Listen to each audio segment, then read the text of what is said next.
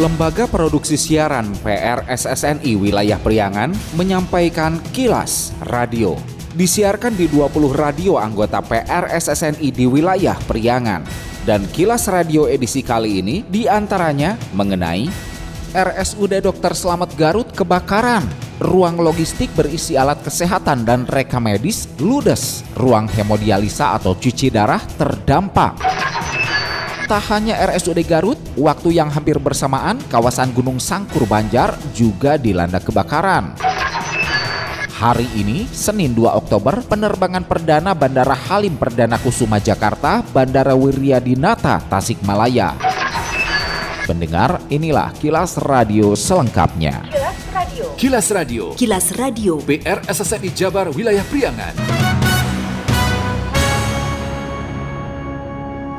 Minggu 1 Oktober sekitar jam setengah satu siang, kebakaran hebat melanda Rumah Sakit Umum Daerah RSUD Dr. Slamet Kabupaten Garut. Api di antaranya menghanguskan ruang logistik yang berisi berbagai alat medis. Kendati tak ada korban jiwa, beberapa pasien di ruangan terdekat dengan lokasi kebakaran sempat dievakuasi. Bupati Garut Rudi Gunawan, Wakil Bupati Garut Dr. Helmi Budiman, Sekda Nurdin Yana bersama beberapa kepala satuan kerja perangkat daerah SKPD dan perwakilan dari Direksi RSUD Dr. Selamat Garut turun langsung meninjau lokasi kebakaran serta ruangan yang terdampak. Rudi menyatakan penyebab kebakaran masih dalam penyelidikan polisi. Kini pihaknya juga masih menghitung kerugian akibat kebakaran. Bupati menjelaskan ruang logistik yang terbakar berisi berbagai peralatan medis termasuk tempat tidur dan reka medis. Secara garis besar ada alat kesehatan termasuk bed. Menurutnya, ruang hemodialisa untuk sementara tidak dapat digunakan namun langkah pemulihan sedang diambil diambil. Sementara bagi pasien yang sudah memiliki jadwal cuci darah di RSUD Dr. Slamet Garut akan disalurkan ke beberapa rumah sakit yang ada di Kabupaten Garut.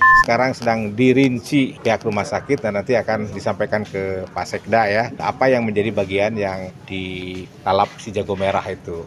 Tapi yang jelas ada beberapa hal. Pertama bahwa akibat dari kebakaran itu menyebabkan ruang hemodialisa tidak akan bisa dipakai sementara. Tapi kami akan melakukan langkah cepat untuk memulihkan ruang hemodialisa. Ini akan dilakukan oleh Pak Wakil Bupati nanti dengan Direktur Rumah Sakit dan dokter penanggung jawab hemodialisa. Mereka yang sudah punya jadwal itu akan kita salurkan ke beberapa rumah sakit. Rumah sakitnya mana sore ini akan ada keputusannya disampaikan nanti kepada pasien. Jadi kepada pasien yang punya pasien hemodialisa ya, yang punya jadwal hari Senin pagi ini sudah akan diberitahu ke mana dia harus melaksanakan pengobatan hemodialisanya yang sudah terjadwal ya, yang Senin pagi karena ruang hemodialisa RSUD Dr. Selamat sementara ini kita tutup karena terdampak dari kebakaran tersebut. Yang kedua, kami beritahukan bahwa semua pasien yang ada di rumah sakit ini yang berdekatan dengan sumber kebakaran sekarang sudah kembali lagi ke ruangannya masing-masing dan tidak ada korban jiwa ataupun luka karena kebakaran ini. Dan yang ketiga ya kami berkomitmen pemerintah daerah dan Institut Dokter Selamat akan segera memulihkan kembali pelayanan umum di Dokter Selamat ini. Api bisa dijinakan setelah Dinas Pemadam Kebakaran Kabupaten Garut menurunkan 9 unit mobil pemadam kebakaran dan mobil supply dengan melibatkan tim Tagana, PMI, Jabar Quick Response, Satpol PP, TNI Polri, relawan, dan masyarakat setempat. Jam 3 sore, api mulai terkendali dan petugas terus melakukan pendinginan di lokasi kebakaran. Masih terkait dengan kebakaran RSUD Dr. Slamet Garut.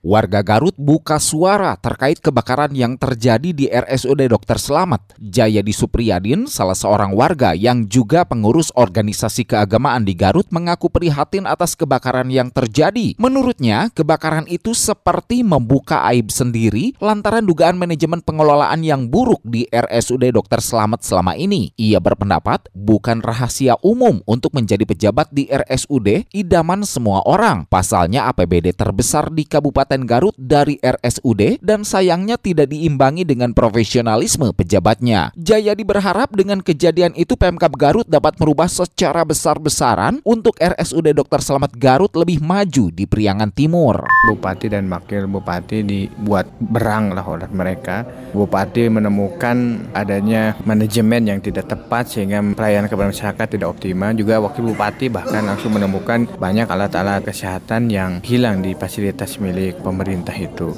Sehingga kebakaran pun seolah menunjukkan akan tidak profesionalnya pengelolaan. Memang sudah bukan rahasia umum lagi, ceruk atau cuan uang yang berputar di RSUD Kabupaten itu cukup, uh, cukup besar sekali. Bahkan salah satu pendapatan pemerintah Kabupaten Garut itu kan berasal dari rumah sakit RSUD. Jadi orang itu berlomba untuk ingin menjadi pejabat di RSUD tapi tidak memberikan pelayanan yang baik kepada masyarakat.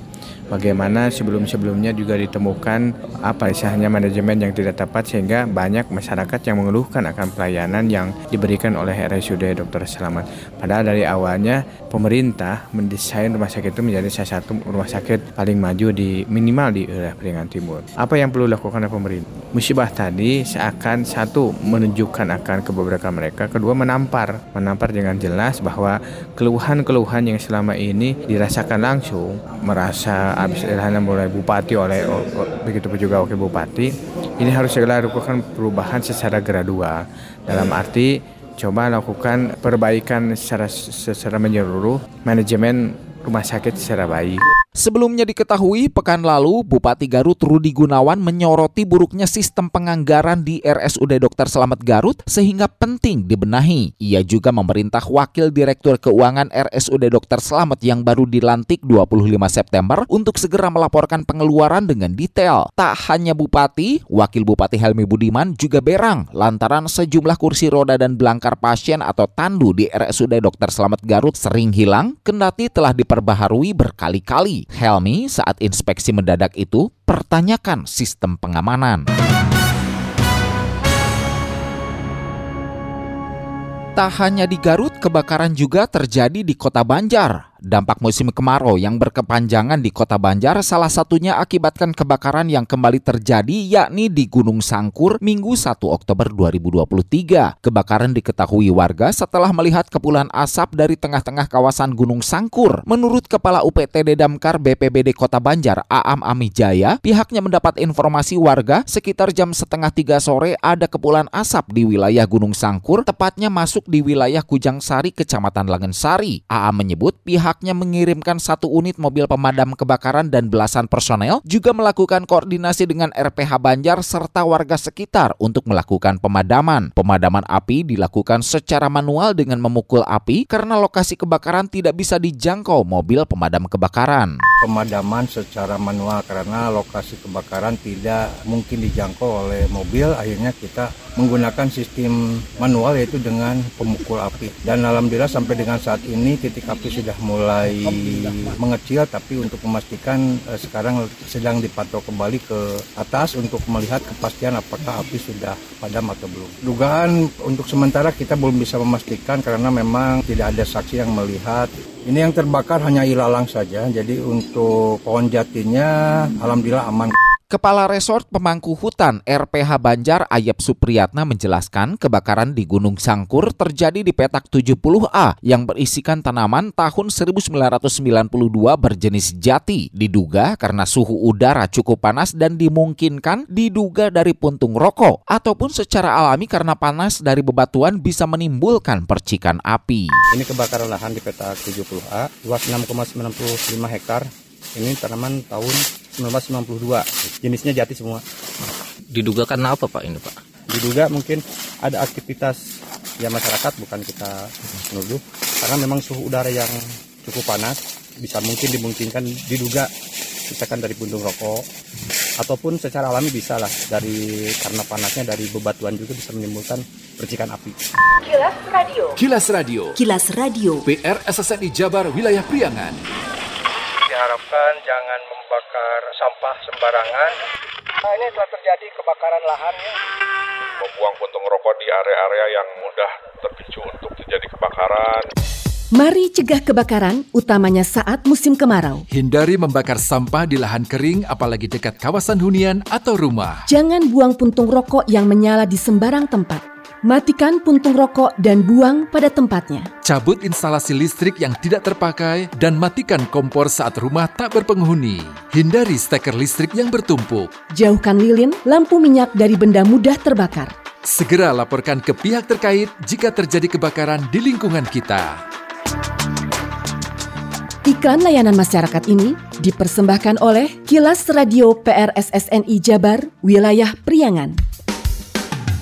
Bila Anda mendapatkan hal-hal atau peristiwa penting untuk diliput oleh tim Kilas Radio, hubungi hotline servis kami, SMS atau WA ke nomor 0813 2424 5911 0813 2424 5911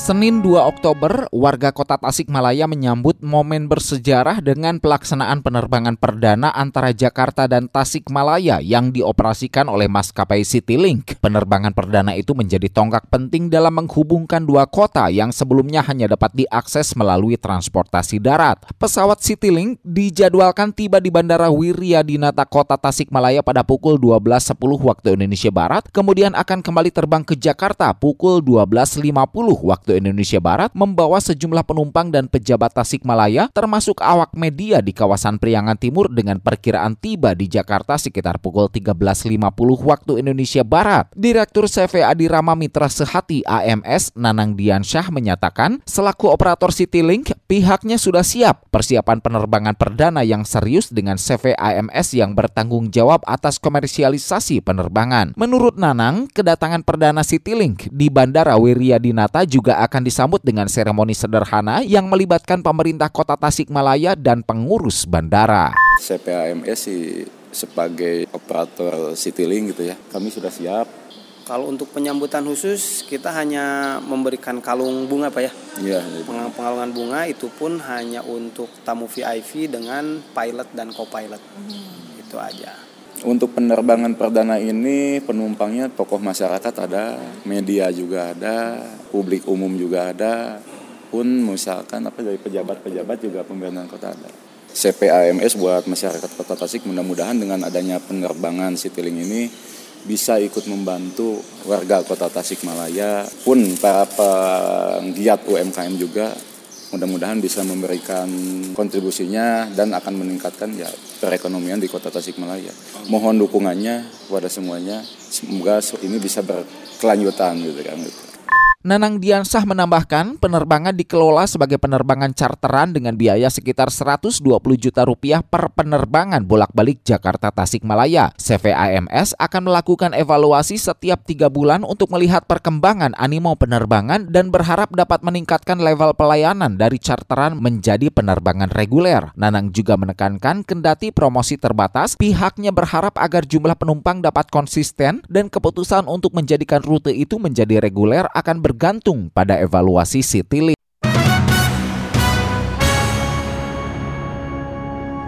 Saudara, Tradisi sungkeman biasanya dilakukan saat lebaran atau hari raya Idul Fitri tiba. Sungkeman dilakukan dari anak kepada orang tua atau dari yang muda kepada yang tua. Sungkeman juga dilakukan saat prosesi adat ritual pernikahan. Hampir semua suku di tanah air saat upacara pengantin, kedua mempelai akan sungkem kepada orang tua atau yang dituakan. Kendati tidak saat lebaran atau upacara pengantin di Kelurahan Ciakar, Kecamatan Ciberem, Kota Tasikmalaya, Minggu 1 Oktober digelar sungkeman, bahkan kategorinya massal. Acara sungkeman massal dengan melibatkan 130 orang lanjut usia tua diselenggarakan komunitas peduli lansia KPL Tasikmalaya di latar belakangi peringatan Hari Lanjut Usia Nasional. Pencetus komunitas peduli lansia KPL Tasikmalaya, Ray Suryana menyatakan latar belakang pengalaman hidup keluarga sendiri menjadi pemicu. Kendati belum diresmikan, Ray, pria yang berusia 62 tahun itu mengaku senang ketika para pemuda di daerahnya mau berhimpun sebagai orang yang peduli dengan lansia di sekitarnya. Saya ditinggal oleh bapak itu pada usia lima tahun.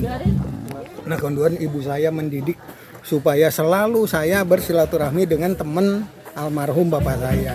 Nah ternyata pada awalnya sih saya nggak suka disuruh-suruh menemui bapak itu sama emak ya tapi akhirnya setelah saya dewasa setelah berkeluarga itu menjadi rutinitas saya menemui uh, teman-teman bapak saya nah, setelah teman-teman bapak saya itu hampir semua meninggal, ibu saya juga sudah meninggal, teman-temannya sudah hilang. Akhirnya ketika saya mendirikan Pasir Pataya ini, karena tujuan Pasir Pataya itu untuk kemaslahatan umat, setiap pendapatan saya sisihkan untuk kegiatan seperti ini. Dulu udah ada dua atau tiga kali, dulu hanya istilahnya lebaran aki-aki. Saya mengundang tetangga yang usia lanjut, saya anggap bahwa ini adalah temannya bapak saya, bahkan saya anggap ada beberapa di antaranya sini anggap bapak saya. Kilas Radio. Kilas Radio. Kilas Radio. PR SSNI Jabar Wilayah Priangan. Sekian Kilas Radio. Saya Dido Nurdani beserta tim Kilas Radio Priangan. Salam PRSSNI. Kilas, Kilas Radio.